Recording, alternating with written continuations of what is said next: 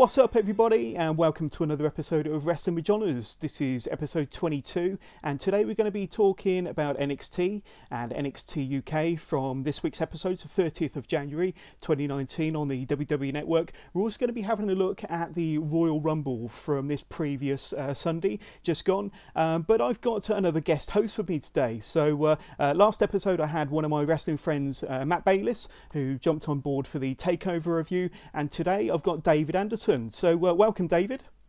Um, good to be here, or good to li- be part of the show. I've been listening for a couple of times and uh, really enjoyed it, so glad to be part of it. Excellent. Well, it's fantastic to have you on board. And uh, David's going to be helping us uh, uh, review the Rumble and NXT and NXT UK from last night. Um, but uh, just to get to know a little bit about yourself, David, uh, hopefully, you know, this won't be the only time we'll have you on board. So let our listeners get to know you a little bit better. Um, tell us a little bit about, a bit about your wrestling fandom. Um, how did you Ooh. first get get interested in wrestling? Wrestling? What was your first memory? Uh, tell us a little bit about how you kind of really got hooked on professional wrestling.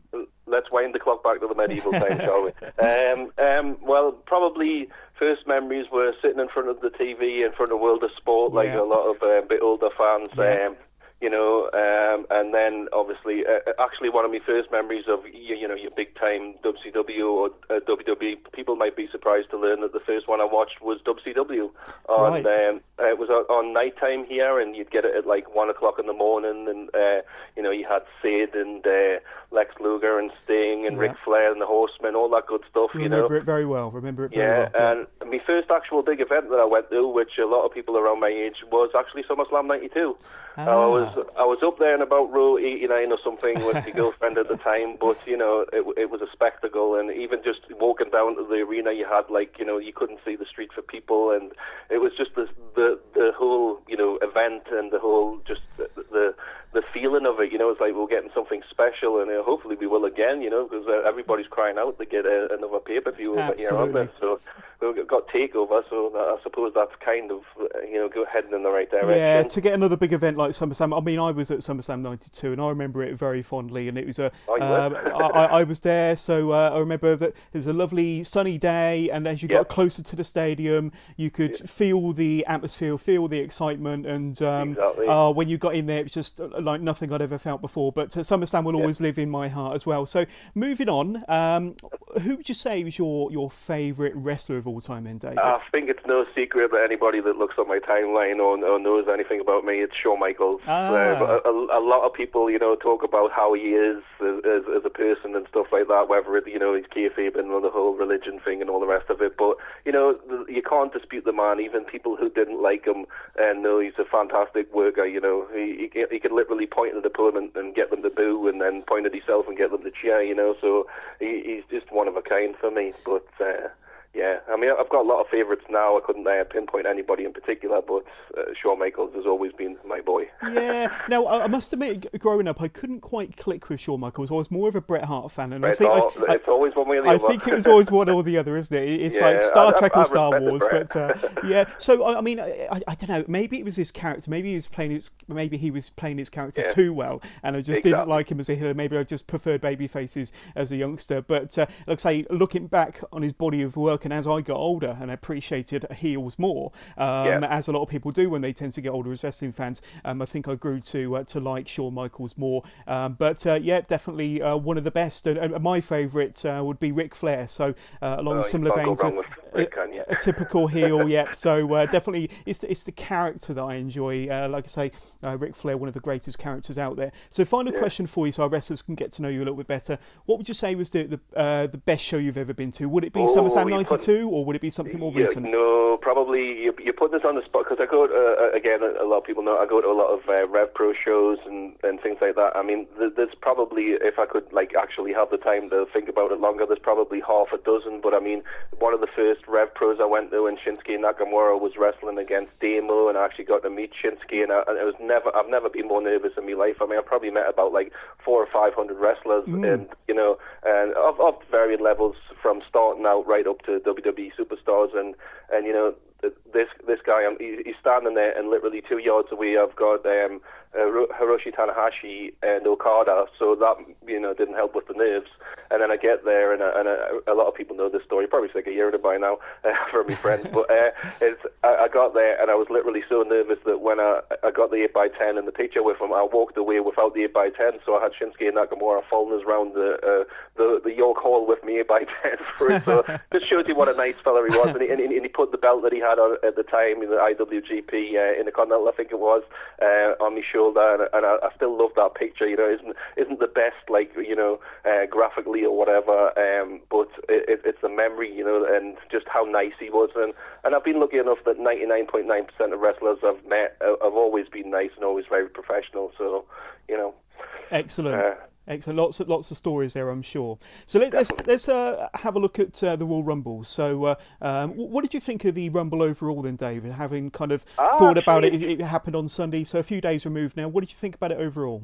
I think it's very hard. I mean, I'm sure you'll agree that anybody who sits and watches it from the outset to the end, you know, it is a long haul. But I mean, with watching it the next day and watching it in a couple of bites, I watched about half of it before work and then the rest of it afterwards. It was a lot more palatable, you know. Um, and I did, as I told you just before we came on air, I did skip one match, which was the Shane McMahon and, and Miz match. But you know, uh, overall, I, I thought it flowed quite well. It, it seemed to go quite quick considering the, the length of it, and you know, um, a, a decent atmosphere. It's always a bit weird with acoustics with you know a big arena like yes. that. It's very hard to tell if if people are fully into it, and I'm sure a lot of people were drained by about you know two three hours in plus the pre-show and yeah. everything else. So, but I, I, thought it was a, a really good. And and it, what I liked most about it is it left you with the impression that there were you know, trying to push a few new faces as well. You know, get yeah. a get a few few na- names out there in the various rumbles. But I'm sure we'll discuss that. Absolutely, lots of uh, NXT talent uh, shown up uh, between the two rumbles, and I can't wait to thing. talk about them. So, uh, um, but uh, yeah, I mean, it was described uh, as the longest WWE pay per view in history, even longer than WrestleMania 34. and I was there. I know that that was a long one. But um, so, we're including the pre-show, and I think the main show went nearly five hours. I think yeah. people were sat sat there for, for close to seven hours in total. Oh my god! Um, but but uh, the reports I heard and uh, you know, having watched it as well was that it was it was an enjoyable uh, show and it and it flowed well as you said. Yeah. And not only that, it uh, didn't seem to last as long as the you know seven hours would uh, would suggest on paper. Yeah. But um, you know because the matches were, were quite enjoyable, the rumbles were enjoyable, and I think it had some uh, some some good outcomes, outcomes that may have been predictable in some senses, but definitely ones that we wanted. So we'll talk about that. And let, us go on to match number one. I'm, I'm not going to touch on the, the pre shows, uh, yeah. the pre show matches. Asuka versus the man, Becky Lynch. so, um, I, I, how has the, the hype regarding Becky Lynch has that kind of caught your attention as well, David? I, I, love, I love Becky, and I, it's nice to see the fact that you know she's getting pushed to the forefront finally. I mean, you know, people talk about a work rate or whatever, but you know, you don't always have to be the greatest worker in the world, and And you know, and, and they do what they're allowed to do on TV and whatnot. We we don't fully know what they're capable of all times, but you know, I mean, Steve Austin didn't get over by having you know five star classic technical matches. He, he got by by being the character that he was, and you know, being able to you know stomp a mud hole in people and. Uh, you know, I, am loving that. You know, there's that element of that with Becky that people have, you know, referred to, uh, the kind of like the the anti-establishment. You know, I'm going to go out and do my own thing and kick ass, and I don't care who, you know, who says what. I'll do my own thing. You know, and I like that. You know, it's it's given a bit of creative freedom, and I'm all for that with, with any wrestler. You know, absolutely. So. And I think I think the uh, the rise of Becky Lynch in the last six months, eight months, you could say, it's been a combination of of how um, Daniel Bryan uh, came to prominence, uh, very much uh, fan driven, and also how Steve Austin came to prominence with his kind of anti-authority character. So it's a combination of the two in my in my eyes.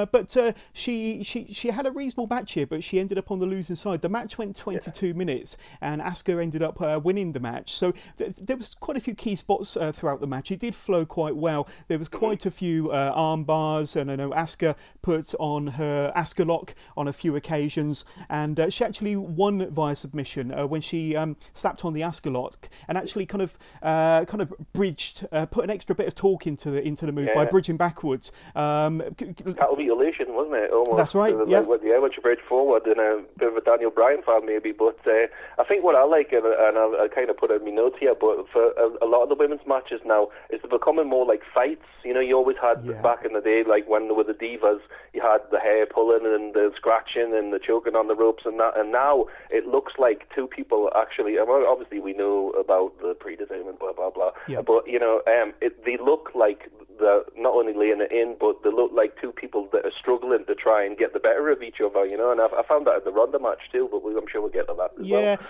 and what I also liked about this, and this is obviously um, a, a little bit of confirmation that the company are back behind Asuka, hundred percent. Uh, obviously, she, she won the title at TLC. uh, she, she was an absolute killer in uh, NXT, as we know. Uh, came over to the WWE. She, she was made out to be, you know, um, still the, the killer to a certain degree. Um, and then she went to WrestleMania, and then after a loss to Charlotte, it did kind of go downhill, um, especially with her feud with Carmella, which we don't want to talk about. But say certainly towards the back end of 2018, she did kind of redeem herself, did seem to get her mystique back again, and uh, Yeah. she's now kind of that killer Asuka again. And it was great to see her go over, you know, the, the most over person in WWE um, on Sunday night, and a good win for Asuka, making her look very, very strong. Hopefully, going into WrestleMania as the SmackDown champion. Definitely. I think the problem that people had when Asuka did eventually lose was not the fact that she lost, it was the way she lost. I mean, you know, she was this, as you said, a killer in NXT and a killer on the main roster for such a long time. And then to lose, when you know there wasn't really any build to that submission. There was, there wasn't. Oh, she's got a seriously bad leg and she can't put any weight, weight on it. And, and, and there's been a couple of times where, uh, you know, Charlotte's managed to slap on the figure four and uh, the figure eight, and she's she's managed to get out of it. It was just so sudden that I think it just shocked a lot of people, and not in a good way. You know, it was Yeah. it was like, well, what happened to the last three years of her being unstoppable? You know, it, it felt a bit selfish in the booking, if if that's the right way of putting it. You know, if she'd lost and it was built to, I think people could have understood it a lot more. The the suddenness of it, it was just almost. I- I'm sure people thought she was being punished or something like that. But Yeah. you know, losing to a top person in a WrestleMania match isn't exactly being punished uh, or buried, as some people might say. But uh, you know, uh, but hopefully now, as you say, she's back on track, and we'll get the Asuka of old. Well, absolutely. And one thing that I find slightly ironic about Asuka is that it appeared that she wasn't getting pushed or getting the, the full support of Vince McMahon because she wasn't good at promos. She, you know, English is not her first language. Um, but more recently, they, she's been uh, doing promos in Japanese. She's shouting at her opponents in Japanese. so it, it sounds like um, Vince McMahon has, uh, or the creative team has, has done a full 180 and uh, are actually embracing the fact that she is, lo and behold, Japanese, really and, uh, and and can actually, you know, give do some show some real passion um, in her, you know, Japanese um, promo ability. So uh, it's funny how it's turned around, but I think that's become a real positive to uh, Asuka in the WWE at the moment. So uh, good for her. Totally agree. Totally agree. Good. So I know you Long didn't. I know you didn't watch this match, Shane McMahon and The Miz uh, versus Sheamus and Cesaro. Uh, to be honest with you, you you didn't miss too much. It was it was a fairly quick uh, I'll not be surprised. uh, but there, there were a few interesting spots there. Um, so uh, the, the, the, the Shane McMahon did his um, let's see, he did his coast to coast, but I think uh, on one attempt he actually got caught in midair by Cesaro, and Cesaro did his uh, giant swing. Um, And uh, let's see, Sheamus nailed his own partner Cesaro with a Brogue Kick, and then Shane executed a tremendous shooting star press and pinned uh, pinned Sheamus for the one, two, three. So off of a shooting star press, and that was the best move of the match. It was absolutely fantastic. So we got new tag team champions in the Miz and Shane McMahon. Uh, what are your thoughts? Uh, I'm just I'm just wondering where we go from here. Looking at the, the roster of SmackDown and, and who they're going to face next, and hopefully it's not just going to be another makeshift thrown together team. You know, somebody that maybe deserves it. I don't know if um, you know the likes of uh, Gallows and Anderson are in any position yet, but maybe they can be rebuilt. Uh, we can only hope. But um, you know, ob- obviously the the tag team division, the, uh, there's been you know talk of them trying to revive it a bit, and you, you're always a bit hesitant when it comes to the tag team or cruiserweight divisions in WWE. You hear these things, and then it never comes to anything. And we just keep holding on to false hope. Yeah. I mean, NXT, NXT's proved that you know you can have interest in tag team wrestling that that fans you know are invested in. You only have to look at Takeover, you know, and the match that opened that. And I mean, Undisputed Era. I mean, for my money, right now, one of the best teams in the world. You know, it's like the they're unreal, and, and they bring tag team wrestling back, which is what made the revival so special in NXT, and hopefully can again if they decide to give it that push on Raw, you know. But uh, yeah.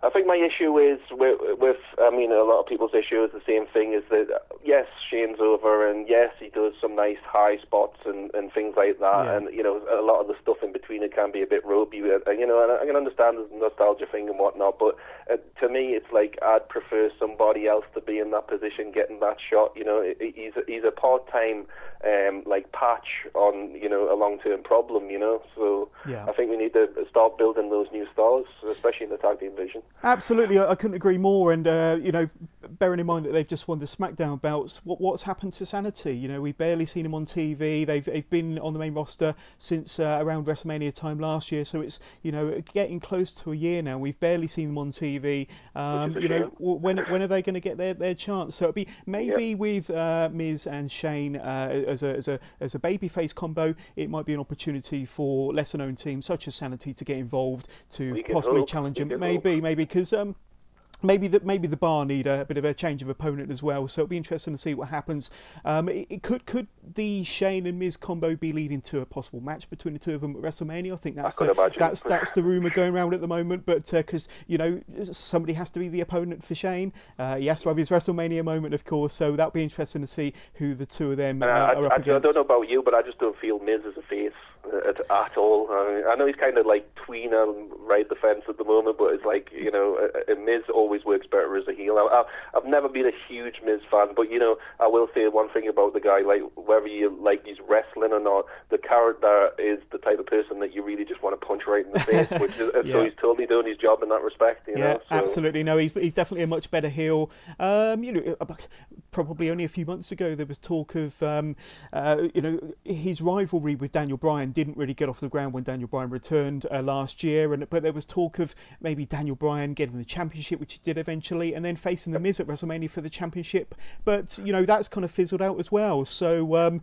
It's probably due to the quality of the matches. They probably Maybe. you know stalled on it. Yeah. Yeah, absolutely. So moving on to match number three of the Rumble, and it was uh, uh, for the women's championship match, the Raw uh, championship, Ronda Rousey versus Sasha Banks. So was you looking forward to this match going into it, David? I, I was, you know. I, I mean, I, I like the fact that we seem to be again getting the Sasha Revolt, just much like Yeah. the story with Asuka. We seem to be getting the NXT Sasha back. You know, I, I really like the promo when you know she was talking about you don't have to give me respect, kind of thing. You know, yeah, I, I've already earned that respect. I'm a four-time women's champion, and you know she didn't mention NXT, but you know, um, and and in this match, I felt like we got the wrestling Sasha Revolt. You know, people knock off her. Everybody makes mistakes, and then especially when you're doing dives and things like that, you know, everybody's going to make a mistake sooner or later. And, and people have been ragging on, you know, Sasha about this and that. But I, I think she's a great wrestler, and I think she proved it here. And I actually think, you know, Ronda's match here and with, with Bayley on Raw were her best two wrestling matches that she's had to date. Yeah, you know? definitely. Uh, and and again, that, uh, going back, that, that scrappy style, the counters, the you know, getting on the ropes with each other, like by the ropes, and you know, snapping each other off, and, and they're struggling to get the arm bars, and and she's kicking her when she's got her in a submission to try and kick her arm away so she can slap the submission. It's it's all good stuff. It looks like a struggle. It looks like an athletic contest. You Yeah, know, not, this a, not one- a diva slap fight. This one was definitely a fight, and uh, definitely Yeah. one of Sasha Banks' best matches in a long time. And we think fondly back Totally to her match with Bayley um, at uh, Takeover Brooklyn One um, from 2015, and that was a, an absolute f- fantastic match. And she's had had some good matches with with uh, Charlotte on Raw in the past, uh, but this is probably her best match since that series with uh, Charlotte, and certainly since that match with Bayley on NXT. But to just a few key spots that came out through the match, uh, there was one moment where um, Sasha Banks went diving through the ropes, and she was caught by Ronda Rousey, um, and and uh, let's see, so. Banks actually tapped out, uh, but on the outside on of the, the ring. floor, and Yeah. Ronda was like signaling it, like as if, oh, this means I've won, as, as if Nothing- didn't quite still fully get the rules of Exactly, nothing could be done. So, uh, um, and then uh, Banks manages to apply a bank statement on Rousey in the middle of the ring, uh, but Banks uh, comes out the winner in the end with a Piper's Pit. So you don't often see Ronda Rousey winning by pinfall. It's normally by Yeah, submission, like normally by put an in- armbar. I would like to put in and say Sasha did a fantastic counter the first time that um, she tried the Piper's Pit, um, Yeah. and and it was almost like a crossbody like um, power slam almost maneuver, like where she had to counter out of it, and I thought that looked really good. The only there's two little gripes that annoyed me about that match. One's got nothing to do with the match. It's this obsession with showing every single, and I know that's in multi languages and stuff like that, but showing every single announcer every single yeah. time. It drives me up the wall. And the other thing is Ronda Rousey's gear. She seriously needs to get some gear that she doesn't spend half the match adjusting because it does distract you away from the match. It starts to annoy me after a while. Very I'm true. Like, seriously, get some gear that fits. I'm sure you can afford it. Yeah. so all in, all in all, I thought it was a good match, and I actually thought it was it was better than the Becky Asuka match, um, yeah, and uh, def- definitely up there as one of the matches of the night as far as I'm concerned. But uh, yeah, Ronda won by pinfall, uh, and then at the end, uh, the tour on the outside, and Banks throws um, uh, Ronda a little bit of shade by putting up the the horsewomen sign. Um, now this has been rumbling under the surface for many many years. You know, will the MMA four horsewomen face the WWE four horsewomen? Will, will it get together? Will it even be you know a possibility? Will it be any good as a match? Um, but uh, do you think it's likely to happen, David? Uh, well, well, I mean, we hear from the scuttlebutt that it's not going to happen, but how many times like WWE throws that type of false information out, and then we find a three months later, you know, they are going ahead with it. Yeah. Uh, my only um, like stumbling block with that would be, you know, the experience level of Jessamyn Duke and uh, Mia Shafir. You know, um, yeah. obviously um, they're still down in NXT. They're still very green. They're learning. But I mean, you know, Ronda was in that same spot last year, and you know, with with a competent opponent, and you know, the the WWE horsewomen are competent opponents. Then maybe they can hide the shortcomings. And you know, you, you often find at WrestleMania, you look at a match on paper and you go, oh my god, it's you know this versus that, and you go, this is going to be an absolute train wreck, and then you get something a bit special, you know. So yeah. we can only hope for that if it, it, does come to pass. So just one final thing on the Ronda Rousey Sasha Banks match. Where does this leave Sasha now that she's uh, lost mm. to Ronda Rousey? You know, uh, is she going to be kept strong to possibly be have I'm a rematch? A heel turn. I'm hoping a heel yeah. turn because uh, uh, you know we've all been. I mean, Sasha again is another character that works better. I mean, you know, the whole boss thing lends itself to arrogance and being a heel. So you know, and I think she she thrives better in that. You know, when she's being bitchy. Yeah. So um, yeah, I'd, I'd like to see that, but I don't know what that sets up opponent wise, and you know maybe it's going to be here and Bayley, you know, because you turned the back on her or whatever to start with. But yeah. uh, and I, I don't, I mean, you know, on in NXT fantastic match. But Bayley and Sasha are on Raw. It, it, seems that like they're holding back. I don't know if that's you know the producers or whatever, but mm. uh, it's just like a lot of people. It, it doesn't seem the same animal from NXT to yeah. the to the main roster. We can only hope for the best. Yeah, I mean, me, me personally, I think that uh, Banks and Bayley will probably be the first um, WWE Women's Tag Team Champions, or they'll certainly be in contendership, and then we'll probably see a bit of a split and maybe uh, an eventual match between the two of them. But uh, yeah, uh, as long as it's not Nia and Tamina. Oh exactly, exactly. So hopefully there's uh, bigger and better things down the lo- line for uh, Sasha Banks after you know a bit of a, a, wobbly year or so. So moving on yeah. to the Women's Raw Rumble. Now I thought that this was a, an excellent Raw Rumble. Started off with Lacey Evans and Natalya. Like um, so, so I like Lacey as well. Um, and um, I, I, wasn't a fan of her on NXT, but I, I, did start to warm to her, to be honest with you, on NXT. Um, but I think that she's the she's the perfect character for the WWE product. She's she's yeah. got the character, she's got the gimmick, um, she's got the uh, annoying Southern drawl, and uh, she, she, she's actually not too. She's fairly handy in the ring as well. Um, there was one or two spots where she tried to kip up and, and slipped over, but I think besides that, she held her own, and I think yeah. she she looked pretty good in this rumble. How do you think uh, Lacey think, fared? I think, um, I mean, you know, uh, as you said, I mean, I knew she was like a decent wrestler. I mean, obviously she's training people in the performance center and, and things like that. She's involved in that as well. So right. you know, um, so she's obviously got the mechanics there. But I, I could never quite take to the character. But it's like you know, they couldn't decide if it was Army. They couldn't decide if it was Southern Belle. Yeah. You know, um, but the position of it, uh, you know, you're a bit worried when the, all of these ones come up from NXT, where they're going to be, how they're going to use them, and you know, to put somebody in that number one spot in the Royal Rumble and not only let them wrestle the match, but let them have a promo and then let them look competitive against like top stars like Charlotte. I mean, she held her own, like she's, she's given as good as she's getting with Charlotte at some points. You know, normally Charlotte will come in with somebody new like that and just, you know, I'm Charlotte, so you've got to bow down kind of thing, and mm. it was nice to see that a lot of the NXT uh, girls got uh, to be competitive and not just had to pay their dues, you know. So. Definitely, definitely. So what I'm going to do is I'm going to rattle through some of the key entrants, and, and I'm going mm-hmm. to cover off in a bit more detail some of the NXT uh, girls that uh, appeared in this Rumble. So obviously Lacey Evans and Natalya started off. Then Billie Kay was at number seven. Now she she wasn't getting in the ring for love nor money until Peyton Royce uh, turned up, and then Peyton Royce did turn up, but I think uh, Billie Kay kind of got flattened by Nikki Cross on the on the rampway, so Billie Kay ended up in the ring sooner than she was hoping. So Nikki Cross came in at number eight and then took out everybody with a flying crossbody. We had Charlotte Flair in at number 13. Um, so I think when she came in, business really started to pick up, to be honest with you. Things started to get a little bit more serious and a lot more fun. Then some NXT entrants. So number 14, we had uh, Kairi Sane. Um, uh, Who got a huge pop. She got a, she got a fabulous pop, yeah, absolutely. And and, and I, I, I, shouldn't sound surprised at that, to be honest with you. Um, but I know that she's one of the favourite characters in NXT, but I, I don't know whether her character has properly clicked until very recently with the NXT and maybe the WWE audience. So maybe it's just yeah. starting to kind of catch fire now, to be honest with you. But I, I, am really enjoying her kind of uh, makeshift tag team with Io Shirai, and I've, I've seen them on TV over the last few weeks, and they're really clicking. So we'll talk more about that combo a bit later on. But uh, I, I, don't know whether that's having uh, you know a bit of a positive effect on her individually, but uh, she did get a great response at number 14. At number 16, yep. we had Naomi. Now, Naomi, um, uh, I think she uh, eliminated Mandy Rose, and then Mandy Rose kind of pulled her off the apron or, or kind of eliminated her. And, and female Kofi Kingston. That's right, and she, she uh, managed to get herself up onto the the uh, the barrier at ringside, walk all the way around. There was a little stumble there, but then she did this huge leap from the barrier to the that ring steps,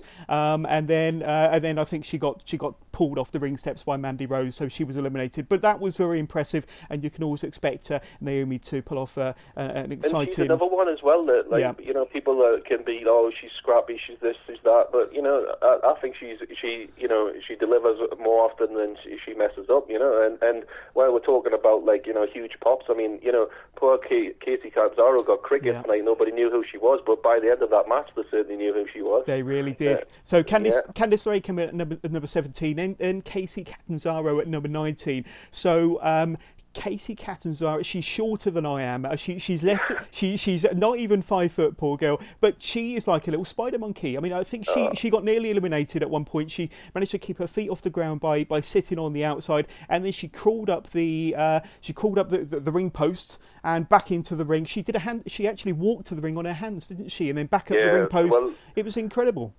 Yeah, if you think back to um, the Mae Young Class, uh, Mae Young Classic this year, she she did a similar thing just to enter the ring. She basically like, like climbed up it like she was climbing rocks, you know. But uh, yeah. it, it's crazy for somebody in just the first year in wrestling. And you know, I don't think it's any secret. A lot of people that you know read the sheets and whatnot know that her and Ricochet are involved. So yeah. you know, she's only with, with somebody like that in your ear. You know, you're only going to get more fantastic in the ring. And you know, I could see like in two, three years if WWE don't get impatient like they do with a lot of talented people, then she could be one to keep an eye on, you know, because wow. she's certainly got the athleticism. Absolutely. I've actually heard um, from one or two reports that she might be going straight up to the main roster. She might bypass NXT altogether. So that could be an interesting one. I think that yeah. she's very high on a lot of people's radars, um, kind of in the back but office. But is it too much too soon? Maybe. You have got to be careful, yeah. Maybe. I mean, she's, yeah. a, she's an ninja warrior after all, though, David. So, yeah, uh, you know, they like all that. Um, so, number 23, we had Io Shirai, and Io Shirai didn't even make it into the ring before she's moonsaulted off of the top turnbuckle onto the right Riot Squad on the outside. And I thought that was an amazing spot. And uh, although some of her moonsaults in the Mae Young Classic were a little bit uh, off the off mark, uh, she, has been absolutely fantastic since, especially um, you know when she's been helping uh, um, Kairi Sane in a battle against uh, the horsewoman Shayna Baszler. That that, yeah, that think, moonsault she did then. more comfortable because they've mm. got like you know somebody that they can well I don't know bounce off or they just be around you know backstage maybe having that extra person that they can speak to in their home tongue and just like relax a little bit more and you know so I mean you know she probably didn't have many friends when she come in and you know hopefully that that's going to lend her to relaxing a little bit more in the ring. Yeah, she looks very comfortable, very comfortable. So number 24 we had Rhea Ripley. Now um, when I first saw Rhea Ripley in the 2017 Mae Young Classic, uh, didn't really kind of click, but then she's come back with this heel persona, and Yeah. I, I think she's an absolute revelation, and uh, she deserved to win the NXT UK Championship. Although, when if you read the spoilers, you might have been a bit surprised by kind of, uh, uh, kind of uh, why why was she in the tournament to start off with? But then she Mm. made a very credible champion, um, and I think she's got a really bright future ahead of her. What do you think of Rhea Ripley? I, I definitely think like she she's grown into the role. I mean, I'm sure we'll get the NXT UK this week, but like the promos are picking up, the characters picking up. Yeah. It, it just adds a little bit more variety to the move set and gets that and gets those moves over. You know, I mean, obviously we know about the Riptide, but when she does that like standing um, cloverleaf, Oh, maybe I love if, that. if maybe we get a few people like tapping out of that, then people would see it as a dangerous move because obviously, like right now in these early days, people are going, "Oh well, people aren't going to tap out of that because nobody, you know, we get we get educated into knowing what's a what's a finisher and what's what's a match ender, and you know, but uh, you know, she she's got the size, she's got the look, she's got the youth. She's Yeah. got the you know the promos will improve and with, with the help. I mean, you've got Shawn Michaels and Triple H and a handful of others in the in the performance center. You can't help but improve, you know. And uh, and I think uh, uh, I watched a little thing about um, the performance center, sort of like behind the scenes and the girls at the Royal Rumble, and you know their reaction to being in it and all that. And you could see the sort of camaraderie between even the likes of Io Shirai and Rhea Ripley and all that. It's it, NXT is the brand, and we want to show that you know we're a brand apart. We're not a developmental. We're our own brand, you know, and we deserve to be recognised for that. So. Absolutely. And speaking of uh, Kacy Catanzaro, Zaro, when uh, Rhea Ripley got in there, there was this wonderful spot between the two of them where uh, Ripley, where well, Kacy was kind of flying all around the body of, of Ripley, ending up Yeah. kind of giving her a DDT. And I know that they used that spot when they faced each other in the Mae Young Classic uh, right, in yeah. 2018. Um, but uh, you know, maybe you know that could be a little bit of a rivalry that similar to maybe a Rey Mysterio and an Andrade. You know, somebody Yeah. smaller that can bounce around and fly around, somebody stronger that can uh, help uh, make that happen. But uh, I thought that was really good. So, at at number uh, 26, we had Alexa Bliss, and an absolutely huge pop for Alexa Bliss. I- Again, I, yeah. I know that it was announced earlier on in the week that she was going to be in the Rumble, um, but uh, I think she must have been really touched by the uh, by the ovation that she got. And uh, well, yeah, welcome back, Alexa Bliss. And, and then you know another very divisive character because like uh, I mean I love Alexa Bliss. I've loved her even when she was the little fairy character on NXT and mm. all that. And I could see the you know the potential there and the athleticism there. And you know you get people saying she can't wrestle. She does what she needs to do, but a character is there. The great get under your skin and you know I'm so pretty. I'm so much better than you and everything else. So Yeah. she doesn't she doesn't need to be you know a, a technical marvel or anything like that. She does exactly what she needs to do. You know? So- Absolutely, absolutely. Uh, so Bayley came out 27. Uh, Lana came out 28. Well, she kind of came out. She was struggling from an injury that was caused when Rusev uh, knocked into her uh, and took her off the ring apron during one of the during the pre-show match against Shins- Shinsuke Nakamura.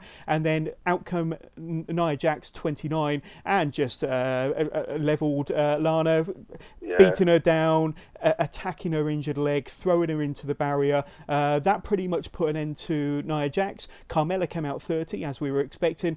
Um, once all the officials were around Lana, you had uh, Fit Finlay there as well.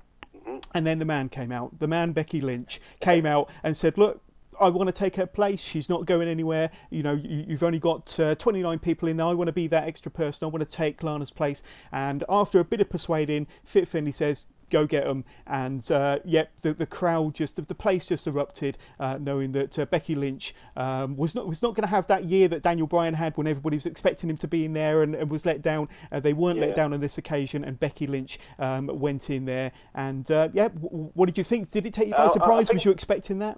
I was expecting Becky to turn up at some point. I didn't know exactly where they were going to slot her in, but I, I think the only problem I had with, I, I, you see, this is just me being old and pessimistic, but it's like um, when it got the like you've got Charlotte in there and you've got Nia in there, there was no sort of like anybody that was. I mean, Charlotte had been in there a fair while and, and stuff like that, but you didn't feel like it was a, a huge win because she's coming. Um, obviously, she's taking the place of somebody else in there in, in storyline, and Yeah. it was all good, but it was just like I, I felt like it needed to feel more important, like like you know she she overcome the odds or something like that. Just being slotted in like that just seemed a bit of a backdoor way of of getting it done. But you know, it is what it is, and Yeah. now we've got you know we're looking forward to Ronda versus Becky, so it's win-win. We are indeed. So then the final four was uh, Nia Jax, Bayley, Charlotte, and Becky Lynch.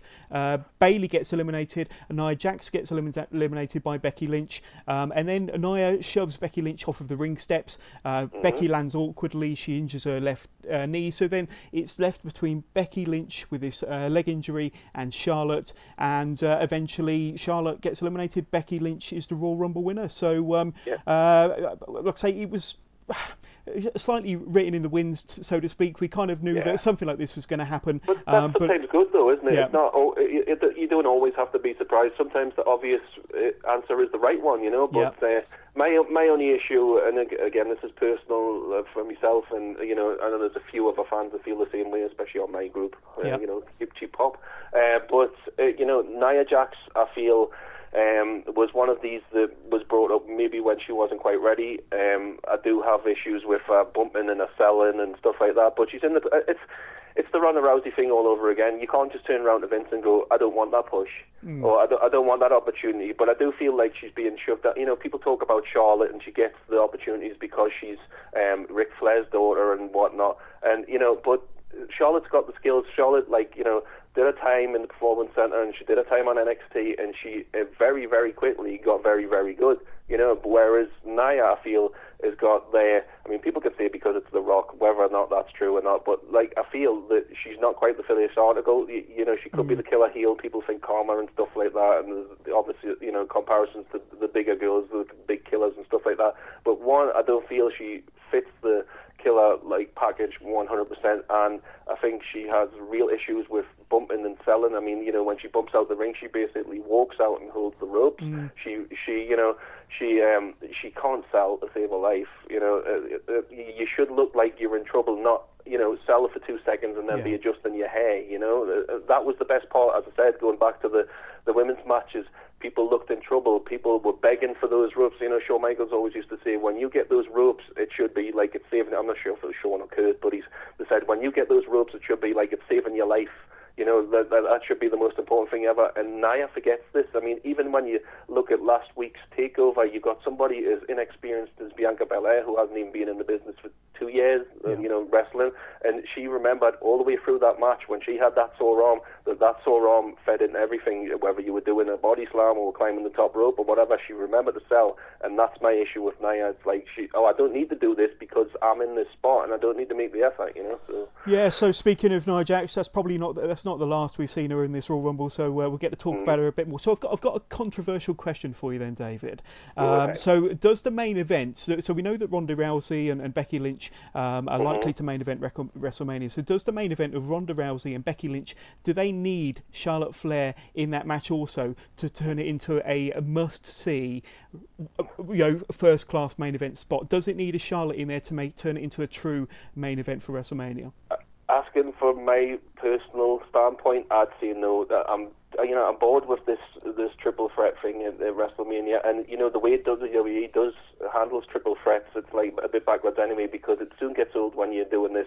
You know, somebody's going for a pin or a submission, and the other one's breaking it up, and then somebody's spending five minutes on the floor. I'd prefer they did it the elimination way if they're going to do it that mm. way. You know, somebody gets pinned, and then it's the last two left. That that makes a lot more sense. That's a lot easier to watch, but looking at the improvement in Ronda and looking, you know, the storyline, we've got the build, we've got the attacks, and you know, and you know, getting her on Raw and like, you know, seeing I left you laying in this ring and all that. You know, the chemistry's there. I, I mm. just think people feel it's going to make people again feel that Charlotte's so entitled that she's just getting, you know, inserted into this, and it, it's not necessary. Yeah, I mean, I'm, I'm just sitting here watching SmackDown a short time ago, and it was exciting, you know, and it's kind of interesting when Becky just, you know, drops uh, Charlotte. But we've been down this road before, you know. I'd like to see what Ronda Rousey and, and Becky can do on their own. Yeah, you know. No. So, very good, very good. So then we go on to uh, the match that I didn't pay a great amount of attention to, and it's Daniel Bryan versus AJ Styles. So I know that the match goes 25 minutes,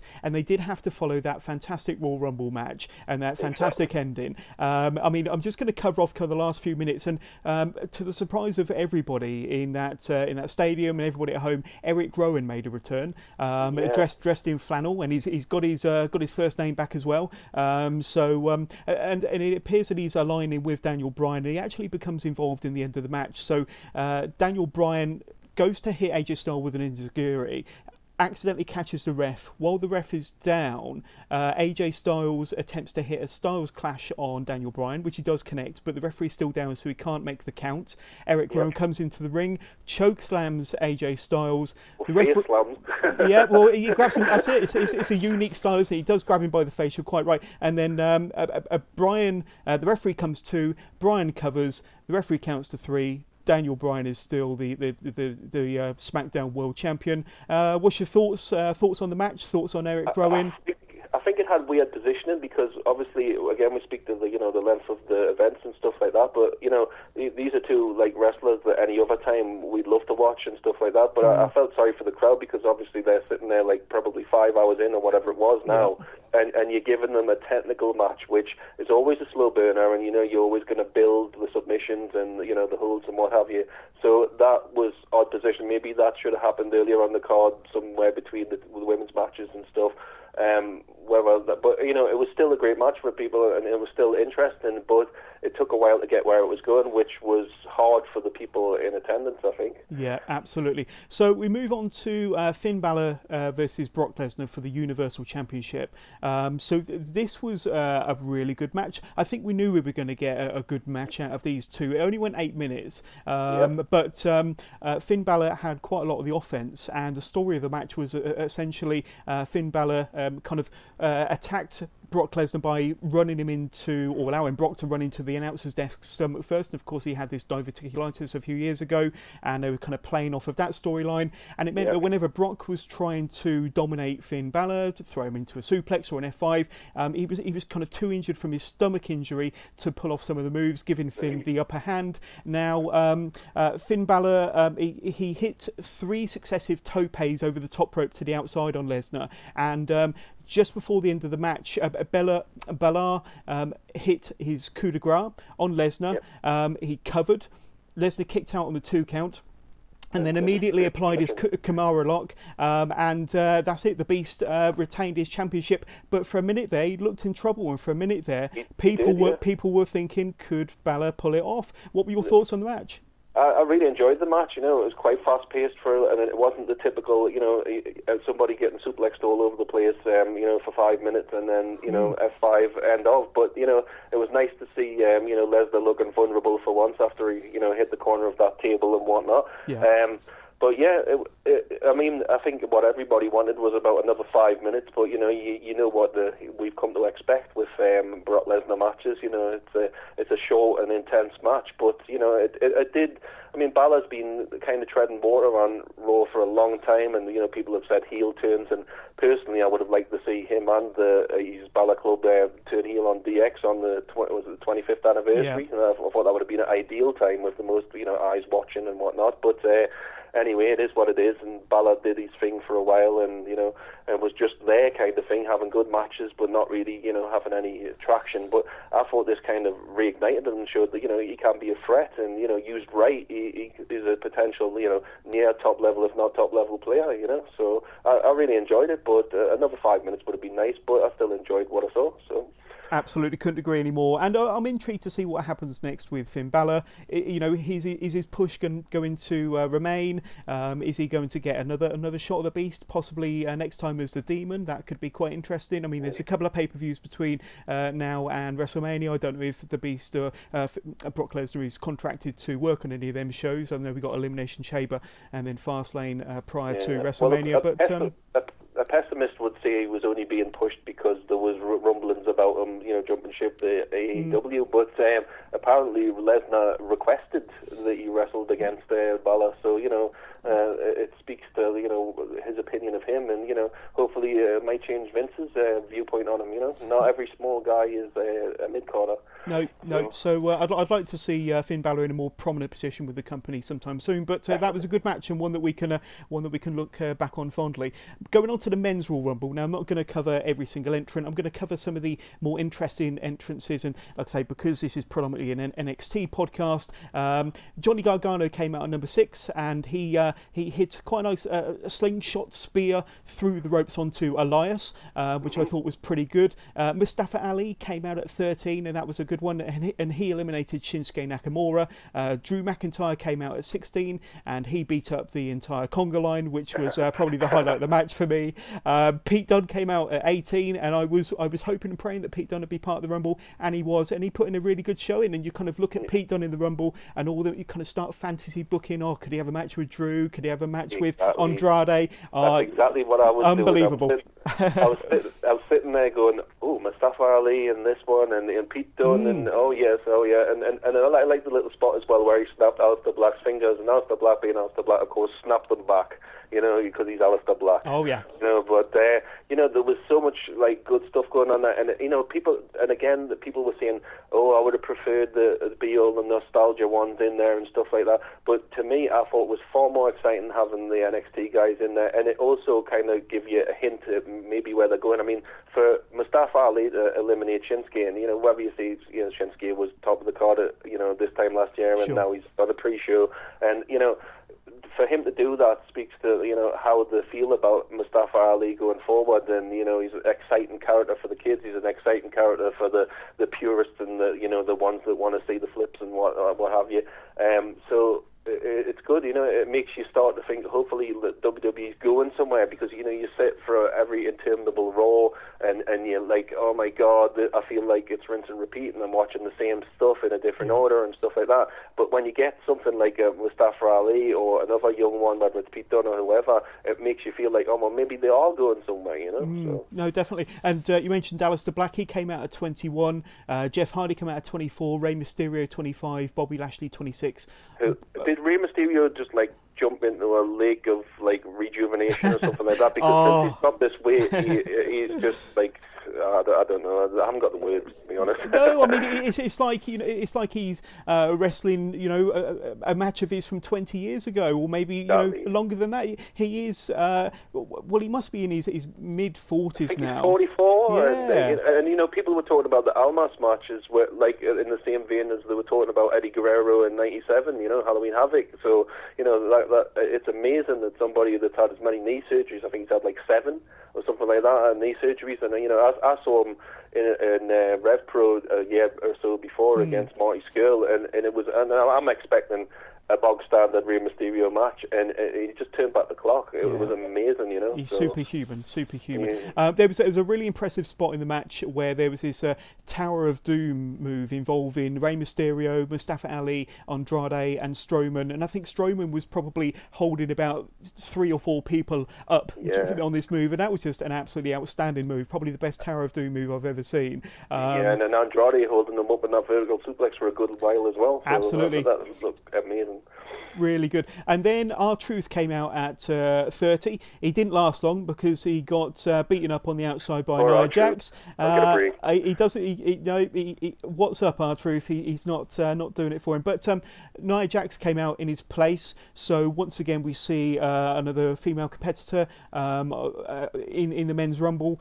What sort of impact do you think she had on the Rumble this year? I mean, she had a, a bit of a face-off with uh, Randy Orton, uh, but then in the end, she did get eliminated after a super kick from Dolph Ziggler, a 619 from Rey Mysterio, then an RKO from Randy Orton. So, uh, um, do you think it, it did what it was meant to have done, having Nia Jax in there? I'm going to say a positive thing about Nia Jax. You might want to hold your breath for this one, but it's like that was actually that that segment of the Royal Rumble was actually exciting. Mm. And now a lot of time you've got the last four in the Rumble, and you can pretty much pick one or two who are going to win. You know, like uh, if, if Dolph Ziggler's out there with Randy Orton and Roman Reigns, and you, you pretty much know it's not Dolph Ziggler that's going to be winning. So to you know, you had that uh, uh, mystery and the, you, what's going on and who's going to win now, and you know, it, it, was exciting for the time that it lasted. You know, I, I Yeah. felt sorry for R-Truth because R-Truth this year. I mean, you know, people can say, oh, he's a he's a, he's a joke and he's comedy and this, that, and the other, but he's another one that's had a bit of a, a career resurgence just this year. You know, while he's entertaining and funny in the ring for a 48 year old guy or whatever he is now, he's still amazing. Which I felt a bit sorry from this week because I'd heard about you know the US title change and whatnot, and I looked at it and it they just made it look like a complete fluke. And I'm thinking, do they not have any confidence in him wrestling a match because he is he is capable, Yeah. you know? So uh, it was it was a shame, but uh, it is what it is. But you know, it put Nia in a position of being the badass as usual, which, uh, you know, whether you like that or not, but it, it, kept things exciting, and that's the point, really, at the end of the day. It did. And um, it all came down to Braun Strowman and Seth Rollins as the last two. Uh, both of the competitors uh, ended up on the ring apron, and after a bit of to and a fro in, Rollins executed a curb stomp on Strowman. Strowman went out to the floor, and Seth Rollins was your men's Royal Rumble winner for 2019. Are you happy with that? Yeah, definitely, definitely. I, I, must admit, though, I, I, think that WWE have really uh, missed the boat on Seth Rollins on a couple of occasions. There was a time when he when he went out with his injury in 2015. He came back in 2016. They did this uh, WWE Network exclusive documentary on him, kind of promoting him as a babyface. He. Everybody wanted him to come back as a babyface, and he came back as a heel. So that kind of uh, that kind of put a, a little bit of uh, water on that fire. And then uh, like I say, earlier on this year, he was kind of red hot. Um, he won that. Having uh, amazing matches every that, week on Raw. That, that gauntlet match that went over an hour. Absolutely, so that gauntlet match, and then over WrestleMania weekend, he, he won the Intercontinental Championship. The following night on Raw, and, and I was in New Orleans, and I, I witnessed it myself. Um, he was the man. He was so yeah. over um, at WrestleMania and on Raw the following night. Uh, but the, the, the WWE seemed to be too interested in pushing Roman Reigns. Now Roman Reigns is out, and you've got Seth Rollins there as, as the kind of uh, filler, and he, he is uh, kind of yeah. worthy of his spot most definitely. But I just feel that um, he's not quite uh, there. He's not quite cl- cl- clicking with me as he should be going yeah. into WrestleMania. So maybe, hopefully, they'll reheat him ahead of WrestleMania. Yeah. But uh, they've got a little bit of work to do to get him back to where he was. Very you know, agree. I mean, last you year. Know, should have maybe pulled the trigger on him when he was white hot, as you said, when he was killing all those matches on Raw, and you know, didn't matter who the opponent was, he, he was right there. My uh, other issue is they seem to have um, kind of scaled back a bit on Braun, and it's just they're a bit hesitant to go with him any in mm. any real way. You know, you you had him in the position for um, Brock Lesnar, and then he was pulled out of that, and then obviously he didn't win the Royal Rumble, but you know it was Seth's night and all that. So you wonder if uh, Vince is having a bit of trepidation with him, you know, and sort of um, because obviously he's still a good big green, but again, as we spoke about before, you don't have to be a technical marvel always to succeed. So uh, we'll have to see where we'll go with Braun, you know. And I think the flipping and flopping, I hope they don't big show him and, you know, basically have him flipping mm. and flopping from heel to face too many times because uh, that can uh, take the heat off as much mm. as anything else. Definitely. I still say that Braun Strowman's best feud was with uh, Roman Reigns, and I thought that some yeah. of the matches they had and, and the feud that they guy had that can't wrestle. well, this is it. But according uh, to some people, yeah. I, love I love Roman. I, I don't care what anybody yeah. says that guy, uh, you know, it takes two to tango, as I say, and yeah. you know, uh, unless you're John Cena. Um, no, but um, you know, um, Roman Reigns, and, uh, and you know, good luck anybody booing him if he comes back from what he's got at the moment. And you know, best of luck to him. But uh, you know, he, the Daniel Bryan match, and uh, you know, he, he just keeps having good matches, and even with people that you wouldn't expect necessarily for him to do. The you know, these people who say he can't wrestle, they're just simply not paying attention, are they? Finishing Move Limited, specialising in simple, stylish, and versatile items to elevate your everyday. Check out their Instagram at Finishing Move Limited and find their elevated essentials range at finishingmovelimited.com. So let's move on to NXT. Um, I think we'll agree that we, we can kind of put a bow on Royal Rumble, and I think we'll both agree that it was a really good show. Uh, mm-hmm. But moving on to NXT. Um, so the start of this week's NXT shows highlights from Saturday's uh, Takeover Phoenix show, uh, which we're both a big fan of, I'm sure. Um, and it oh, was an, a, a, very superb show. Uh, you can hear all about uh, NXT Takeover Phoenix in my review that I did with uh, my wrestling buddy Matt Bayliss on yeah. Wrestling with Johners from Monday. Um, the, the matches that David, David and and I are going to be reviewing tonight are from the pre-show from Saturday's Takeover. So the first match um, that they saw before the main card on Saturday was Io Shirai and Kairi Sane versus Jessamyn Duke and Marina Shafir. So what was your thoughts going into this match, um, and what did you think of it overall? I thought, given the limitations of the opposition, again, something we discussed earlier, that it was a really good match. You know, I mean, obviously you've got top competition with Io and uh, Kairi, but you know, the, the they didn't look completely out of the depth. The, you know, people were saying you know they couldn't work and whatnot, but you know they, they did the technical, you know, sort of MMA style, and mm. they're all going to evolve. They're still very early in their career, so you know you, you can't be too harsh on them. And uh, they put, you know, the crowd seemed to enjoy it. I certainly enjoyed it, so I didn't see any problem with it really. Yeah, and it, it looks like um, uh, the WWE officials are getting uh, serious about Io Shirai and Kairi Sane being a, a tag team because they've given them a tag team name now. They're now called the Sky Pirates. I don't know if you noticed that at. Um, so uh, it, it, makes you wonder whether they've got uh, thoughts on maybe bringing them into the main roster to be part of the uh, women's tag team division. But but even so, they've got a, they've got a, a, tag team name now, and I thought it was a, a fairly good match for what it was. Uh, the match only went eight minutes. Uh, there was a lot of ground holes and a lot of groundwork from the from Duke and Shafir, um, as you would expect. And then as soon as uh, uh, Kairi Sane got tagged in, the hot tag, of course, she was flying all over the place. Some really good moves. Uh, the end of the match. Uh, happened when let's have a look. Uh, so Kairi Sane uh, managed to get the pinfall victory after her insane elbow. But one spot in particular that I liked before that uh, was their kind of assisted pop up um, elbow, elbow drop, drop, where, yeah. where Shirai kind of launches Sane up into the air and she comes down, crash down onto, a, uh, onto her opponent with a, a, solid elbow drop. So that's kind of quite a good combo. But uh, Kairi Sane did manage to win the match with the insane uh, insane elbow after eight minutes. Sky Pirates sounds like a, a, license to print money for the kids as well. That's a, that's a, that's a hat and a lunchbox and everything else in between, isn't it? It really is. It really is. Uh, so that was a fun match, uh, but uh, but I haven't seen Duke and Shafir win a match so far since they've been on NXT. Certainly not on TV anyway. I know that they lost to Sane and Shirai in their debut match on NXT TV a few weeks back. Yeah. Um, but I can't understand kind of the, the logic behind them kind of losing two matches like this. Um, hopefully they'll, they'll get some wins in the future, and I think they do show a lot of promise. Uh, but I'm pleased that Io Shirai and Kairi Sane won the match here. Um, so yeah, a, a good fun match to open the show. I enjoyed it definitely. Good. Yeah, ho- hopefully more good things coming from the Sky Pirates. Yep. Onwards and upwards. Yep. Uh, so then we see a backstage interview with Johnny Gargano after his win at uh, Takeover Phoenix. He said that Johnny Takeover wins, and Johnny Takeover is the new NXT North American champion, and that uh, winning feels great. Uh, yeah. And then we get a back. We do, and then, and then, we get a backstage interview with Bianca Belair after her loss to Shayna Baszler at Takeover, and she said that the title was literally in her fingertips, and that she will uh, take away the title from Shayna Baszler. Um, she then goes on to tell Sam Roberts uh, to kiss her ass. I think there was something on the pre-show that he said. Uh, I don't know what what that was really all about. I don't know. I mean, I, don't know where it's leading storyline wise. Where no. she basically said she wasn't a competent opponent for her. Well, I really thought she was, you know. But uh, you know, given our experience level, I, I, thought it was a really good match, and I really enjoyed it. So you yeah, know, um, I did as well. And, and she she was actually, I think, um, my favourite wrestler coming out of Takeover Phoenix for the way that she, you know, the way that she told the story of the, the injury, yeah, her I mean, injury. Yep before that, like you know, she obviously had that bit of arrogance, which had turned a few fans off. The way you couldn't doubt doubt her, you know, ability in the ring and the athleticism, especially. But you know that that storyline, and again, it, it made a few people turn off it after seeing all of the, the high spots and everything of Ricochet and Gargano and that. But this was a storytelling match. It wasn't about spots and flips and stuff like that. This was about you know the determination of Bianca to win versus the you know the desperation almost of. Uh, you know, Shayna to hold on to it, you know, even using the horsewomen and every other trick in the book to hold on to it. And I love,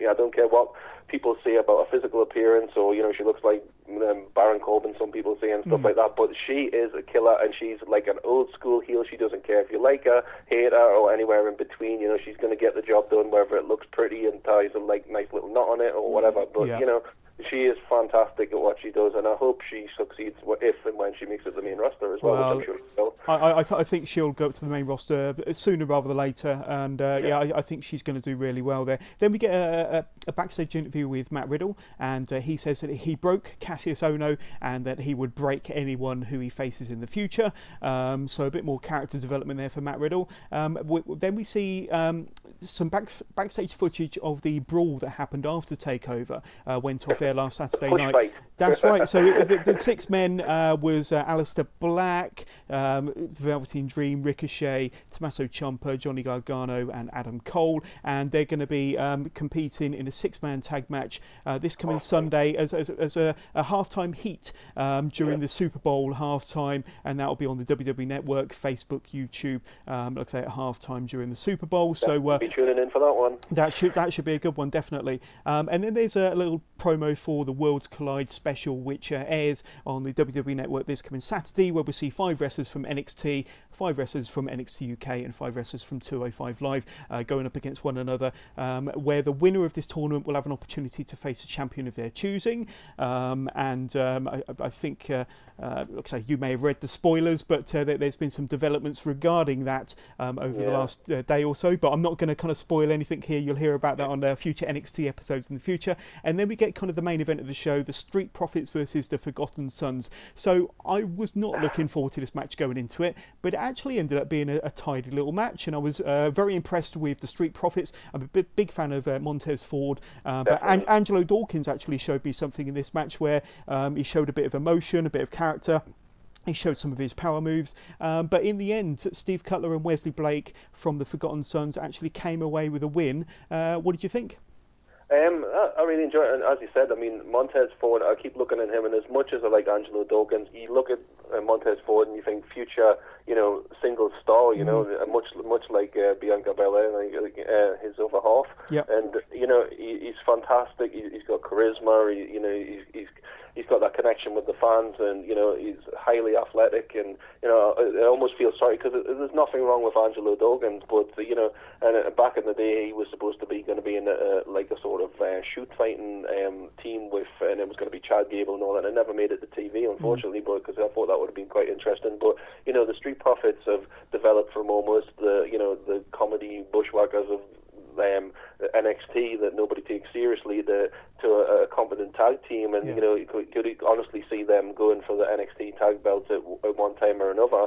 Um, but Montez Ford is is definitely the one to watch and the star of the future if, the, if they don't mess it up, uh, you know. So. No, definitely, and, and, Montez Ford was involved in, in one of the moves um, of the week, as far as I'm concerned, when he did that breathtaking leaping somersault plancha over the top rope onto Cutler on the outside. The height that he got. I mean, I mentioned uh, in last week's NXT episode that the height he got on his um, frog splash um, uh, on his on his, uh, and, and, and he kind of just showed his, his pure athleticism here with with the height he got um, over the top rope there onto his opponent. But uh, the guy is a phenomenon, and uh, I think that uh, um, uh, the uh, um, the management team uh, behind the curtain are definitely paying close attention to him. And if they are, I think he could be going a long, long way. It makes it makes me want to see a match between him and Ricochet because I could imagine mm. that he, he would barely be a step behind him. You know, um, obviously there's the experience level for Ricochet, but it would be an exciting match. You know, can you top this kind of thing. You know, but, definitely much like the Velveteen Dream match.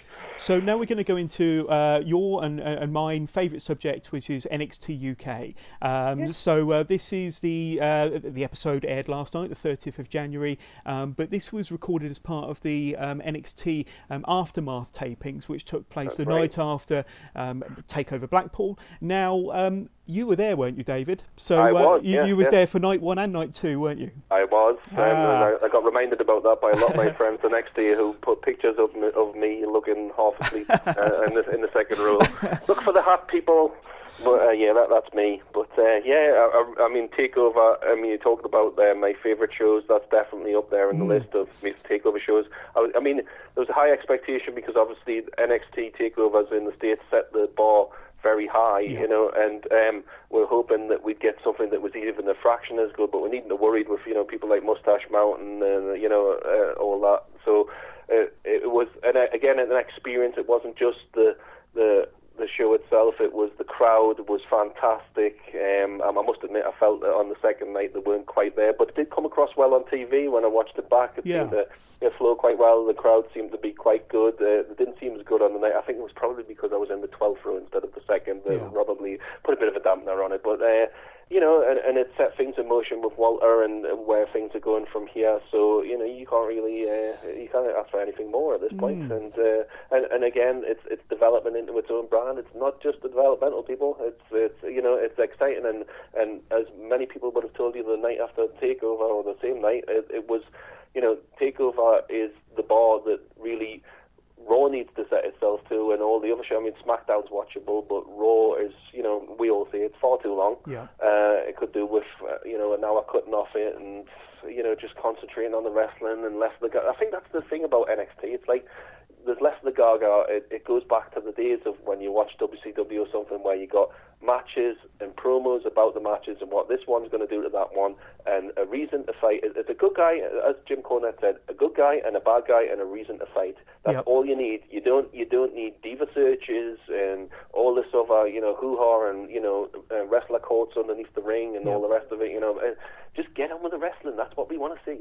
And speaking of wrestling, the first match of the night was uh, Dave Mastiff, the bomber Dave Mastiff, versus Primate. So both men square off uh, with a couple of uh, body checks to start the match uh, before Mastiff levels Primate with a running crossbody. Uh, Primate appeared to have quite a bit of uh, support from the fans in Blackpool, so uh, he, he, seemed to kind of get a good reception. Uh, would that be right in saying that, David? I, I, would I would say a lot of it is because obviously um, there was a while ago where we thought that the Primate, you Jason Prime, was was done. Like you know, he was putting on his social media that he'd had a serious injury, I think, right. to his jaw or something like that, and he may have been done. And you know how it is. We all tend to be a bit pessimistic with wrestlers when they say they're hanging it up because they never really do. But um, you know, and, and I think it was just that feel good thing of the, uh, oh yeah, you do, you're doing well now. You know, you've you made it to NXT. Good for you, kind of thing. You know. So yeah. and, and and and there was that good vibe all week, weekend long, and and, and I love Dave Mastiff. For me, he's everything. Creator should have been on World of Sport. You know, he's, mm. he's, he's athletic. he's a personable fellow. If you've ever had the pleasure of meeting him, and you know, and and he's got that character. That, you know, him and Eddie Dennis. I really enjoyed that monster feud and whatnot. So, yeah, absolutely. You know, well, the end of the match the end of the match comes in, in this one here when uh, uh, Dave Mastiff launches Primate across the ring with a German suplex and he follows it up with his uh, trademark uh, huge running cannonball um, and then, uh, say, hooks a leg and pins Primate in six minutes. Uh, but quite an enjoyable match. Primate had a little bit of offense there and he did manage to get Mastiff down um, after a couple of clubbing blows. But um, it was a, an obvious result at the end, but quite an enjoyable match, I would say. Yeah, and, and I think it's also nice to see these fresh faces that we know from the, like, independent circuit yes. getting the, the bigger stage and you know like, oh oh it's nice to see her or him on, on that stage and, and getting the shot whether it's temporarily or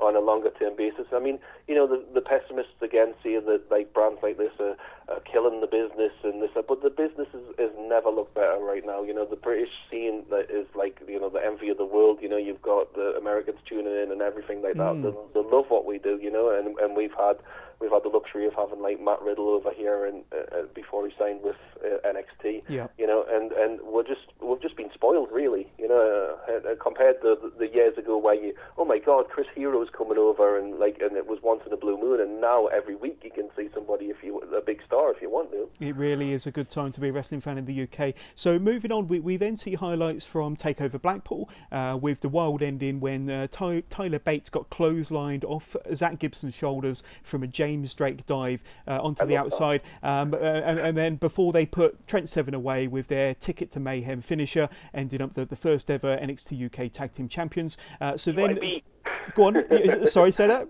I said GYV. I, lo- I love the grizzled young veteran. Oh, most definitely. Uh, and, and, they were out um, to do their announce to their audience as new tag team champions. So Gibson reminds us that he is Liverpool's number one. And while every other tag team were focusing on coming up with catchy nicknames, they were focusing on one goal. Uh, whilst Moustache Mountain were focusing on finding shiny new pants, him and Drake were focusing on one goal. Uh, Gibson uh, said that Takeover Blackpool they stole the show and became NXT UK Tag Team Champions, and they sure did take, uh, you know, steal the show on that occasion. Sid Scala yeah. then comes out onto the stage and congratulates the new tag team champions and told them that uh, they will not be short of challengers. He said that uh, uh, you want the opportunity to prove why you are world renowned champions. Uh, Johnny Saint has set up a match between Drake and Gibson and Oney Lorcan and Don- Danny Burch on a future NXT uh, for the NXT UK Tag Team Championships, and that will take place soon. And I think that uh, they were recording a few episodes of NXT UK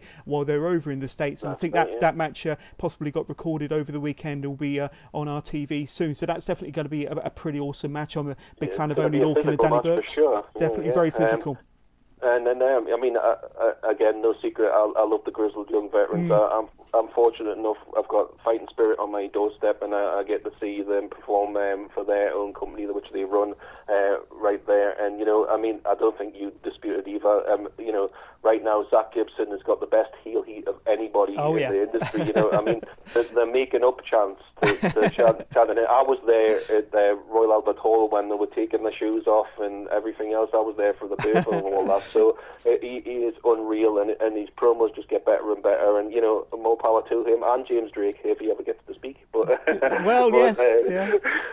he, he, try, he tries occasionally.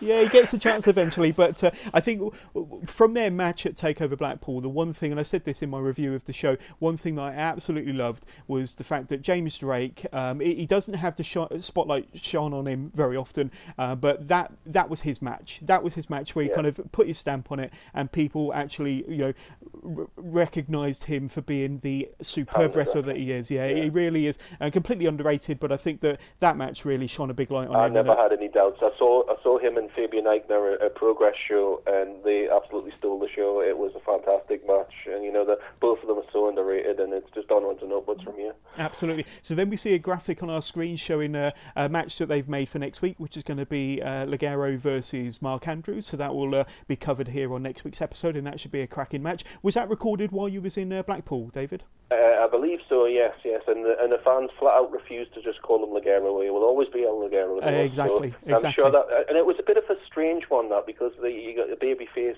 dynamic uh, against each other, so the fans really didn't couldn't decide. You know, they just I mean, they, I think they just enjoyed the spectacle. Really, you know, the athleticism on show, and we always know we're going to expect a good match from those two. They'll always deliver. You know, so but it, it is a weird one to throw out there. You know, when you've got that uh, baby face versus baby face dynamic, but Absolutely. it's very hard. Somebody usually has to play subtle heel. Unfortunately, they didn't in this case, but still a good match. Absolutely, and and, and now we're going to talk about kind of the, the, match that I've been looking forward to all week, and you could probably give your your uh, insight in this. But uh, Walter's NXT UK debut against Mark Starz. Um, so yeah. w- w- what an amazing entrance and theme music for uh, for the ring general. Absolutely love it. He's just he's, he stood there on the on the on the ring entry on the uh, ramp uh, with a bright light behind him, and the music starts. It's uh, must have been ch- ch- you know goosebumps when you were there in person. Uh, definitely, uh, especially the first night when he walked out and faced up with Pete mm. Dunne. Excuse me a second, because I'm going to cough. Um, but um, yeah, Jack Starz, I thought it was quite amusing because he had a kind of star.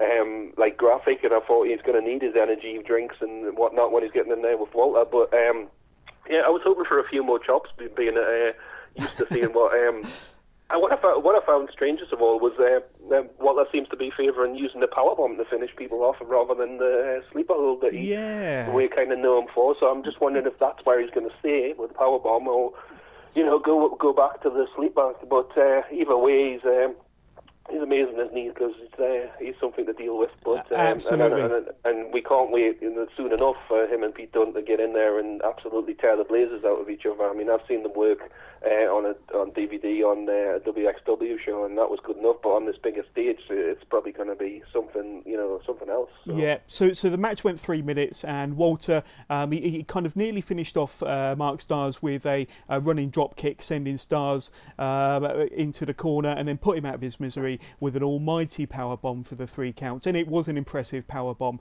Um, so I've I've always liked uh, the big power bomb moves from the from the big guys like oh, Sid and well, Kevin Nash. And, absolutely, and I think it's it's, it's made to measure for, for somebody like Walter. So uh, long may he continue using that move. So uh, yeah, uh, an awesome debut, and I think uh, that the fans truly loved it. It only went three minutes, but uh, definitely a fantastic debut, one that we'll remember. And then we see Walter walk backstage, where he's greeted by uh, first of all an outraged Joe Coffey. Um, then Walter comes face to face with. Mark Coffey. Was it Mark Coffey? Oh, my apologies. They look very similar. I know you're quite right because I know that uh, it was announced later on in the show that Mark Coffey yeah. and Walter will be facing each other next week, so that's going to be a pretty right. good match. Yeah, yeah. But then, even more interesting in the segment, uh, Walter comes face to face with his former Ringkampf stablemate Marcel Barthel. Of course, we know him formerly as Axel Dieter Jr. and uh, alongside Fabian Aichner. And Marcel tells Walter that whenever he needs uh, friends over here, they've got his back. I was I was absolutely drooling at that moment. Mm. I, I, I won't lie to you because the way I see it, the, the way I'd play it anyway, I don't know where they're going to go with this, but I would see like Walter, you know, kind of refusing. I want to do my own thing, um, you know, respect, but I'll I'll do my own thing, and you know, just basically, you know, palming them off over and over again. But then eventually, when it comes time to face Pete Dunne, maybe having them for backup because obviously Pete's got you know Moustache Mountain and British Strong Style and all that. So it would be, and then it, it leads to you know combinations of those matches, which again will have me drooling. You know, so that that uh, whichever way they go with it, whether he decides to be his own man or we get a, a larger, more nasty European Union, mm. then it, it's it's a win-win situation again, isn't it? So. It is, it is. But uh, that was a really good segment. Um, and then we went on to a match between uh, Jinny and Casey Owens. Um, so this was a little bit back and forth, but uh, Jinny managed to get the, the win in the end. Um, uh, now, I think that she won via her uh, makeover facebuster from the mm-hmm. turnbuckles for the pinfall victory.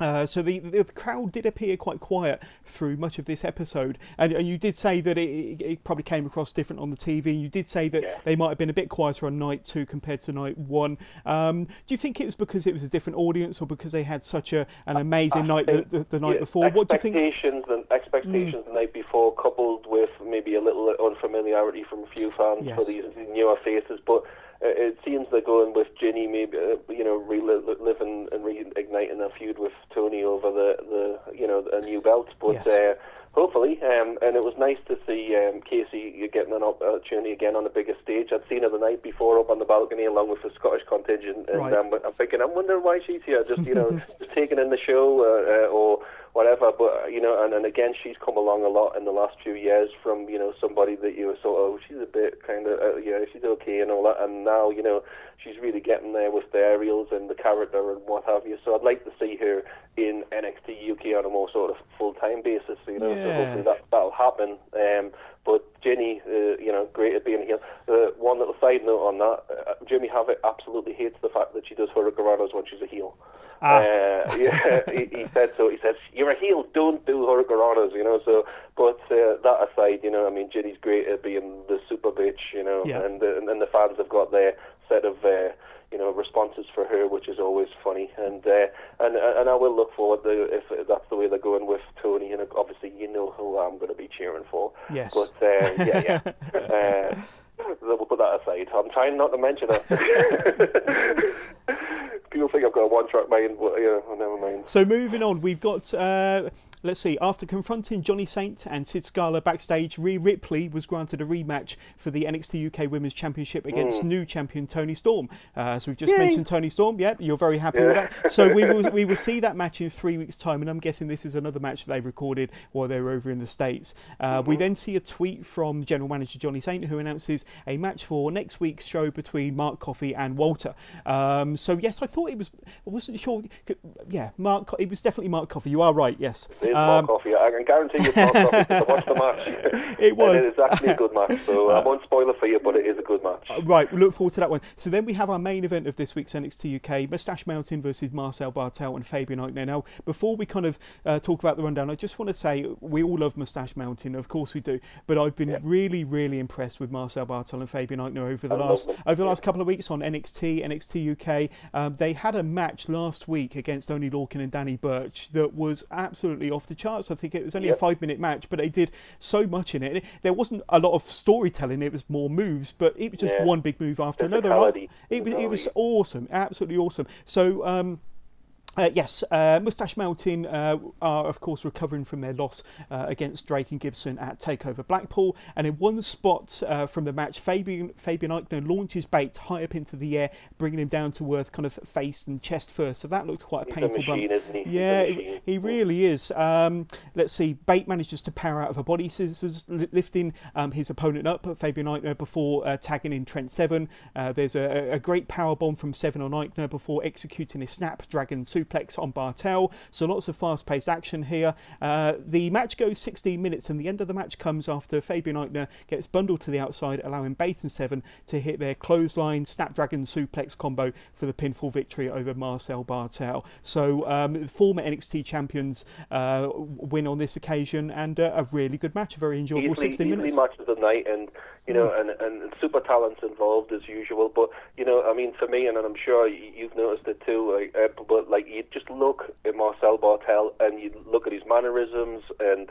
the, his look, and you know, everything about him just to, to me says money and superstar. I could see him in the mix on the main roster with um, Velveteen Dream and mm. everybody else, just just becoming like a, a new set of superstars. You see, the problem with WWE at the moment has always been you've got the top star, whether it's a John Cena or Roman Reigns, and then you've got everybody else. It was nicer when we had that choice of if somebody went down, you always had about four, five, six faces that could then fill in, whether it was Triple H, Undertaker, Kurt Angle, whoever, you know.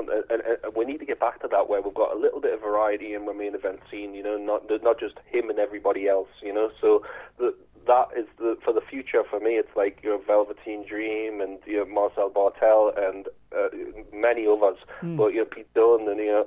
But uh, I think that's what if I don't know how anybody couldn't look at Marcel Barthel and not see superstar because I think the, his mannerisms and everything, even the fact at the Liverpool tapings that I was at not too long ago, that he got over the nine chant. Just saying the word nine yep. was over, and and the people remembered it at Blackpool and did it again. You know, so uh, hopefully that that'll help them and shift a few T-shirts for them as well. So. Definitely. So I think NXT UK, I, have championed it since day one, and I know you have as well, David. But it, yep. it, I, I think you know, a lot of people are saying it's the hottest brand on uh, WWE at the moment. Um, you've been there, you've seen it. Uh, would you agree that it is the hottest brand on, on WWE at the moment?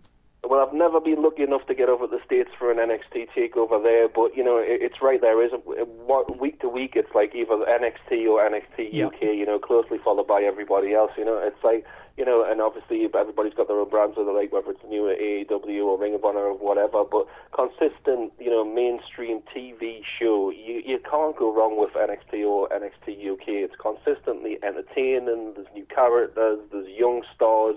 You don't have to be six foot five. I mean, look at Tyler Bate. The guy's what five eight, five ten, and yeah. he's again a machine. You know, and and, and likable, and personable, and all that. So there's something to get behind. It. Everybody's got something that they can latch onto and enjoy, whether it's the women or whatever. You know, it's a brand that's building on itself, and it's just a feel-good factor because you've seen these people when they were nobody. Mm. Uh, or I don't like to say that, but like you know, uh, or, you know, the, or the were in your local, yeah. um, uh, church hall or whatever, and now you see them succeeding, and then we can all feel good about that. You know. Absolutely. Well, David, uh, that pretty much draws us to the, the, end of this episode. I think we'll agree that uh, NXT, NXT UK uh, was a was a definitely a thumbs up show this week. I, I thoroughly enjoyed both of them, um, and uh, they've just uh, taped uh, another three or four weeks worth of NXT from Full Sail um, last night. So we'll be seeing them episodes come through from next week. So lot, lots of development there, and hopefully we can talk to you more about NXT and NXT UK in the future, David. We lied, we lied to the fans. We went over. Excellent. Yes, indeed. just a little bit, but that's a good thing. I think. I, I think. I feel like for the first time in a long time, like wrestling is going in a very positive direction. It doesn't matter if you like AEW, it doesn't matter if you like WWE, whether it's NXT or whatever. There's things to look forward to instead of going, oh God, you know, I'm I'm doing this out of habit rather than out of enjoyment. You know, so it it is a good time for all fans. I think it really is. It's a fantastic time. So uh, thank you very much for joining us this week, David. And hopefully we'll get you along again uh, for the ride uh, sometime in the future. Um, so that draws an end to this episode of Wrestling with Johners. I hope you've enjoyed this episode. Um, if you did, please don't forget to subscribe and shout about this podcast. Tell your friends, tell your family. Keep listening to Wrestling with For all of your weekly NXT UK, NXT, WWE, Progress Wrestling updates. Uh, you can listen to this podcast pretty much uh, anywhere where you get your uh, podcast Apple Podcast, Spotify, Google Podcast, Podbean, YouTube, you name it. We're pretty much on there. Um, you can get in touch with the show if you want to. You can email the show uh, wrestlingwithjohners at gmail.com. You can visit our Twitter page at withjohners underscore pod. Uh, we've got a YouTube page where you can listen to this podcast or see all my videos from New Orleans from April last year. Just simply search Wrestling with Johners, or you can visit our Instagram page um, at Wrestling with Johners, as simple as that. So that's pretty much it for this week. Thank you very much. Thank you once again to David, and um, hopefully uh, speak to you all soon.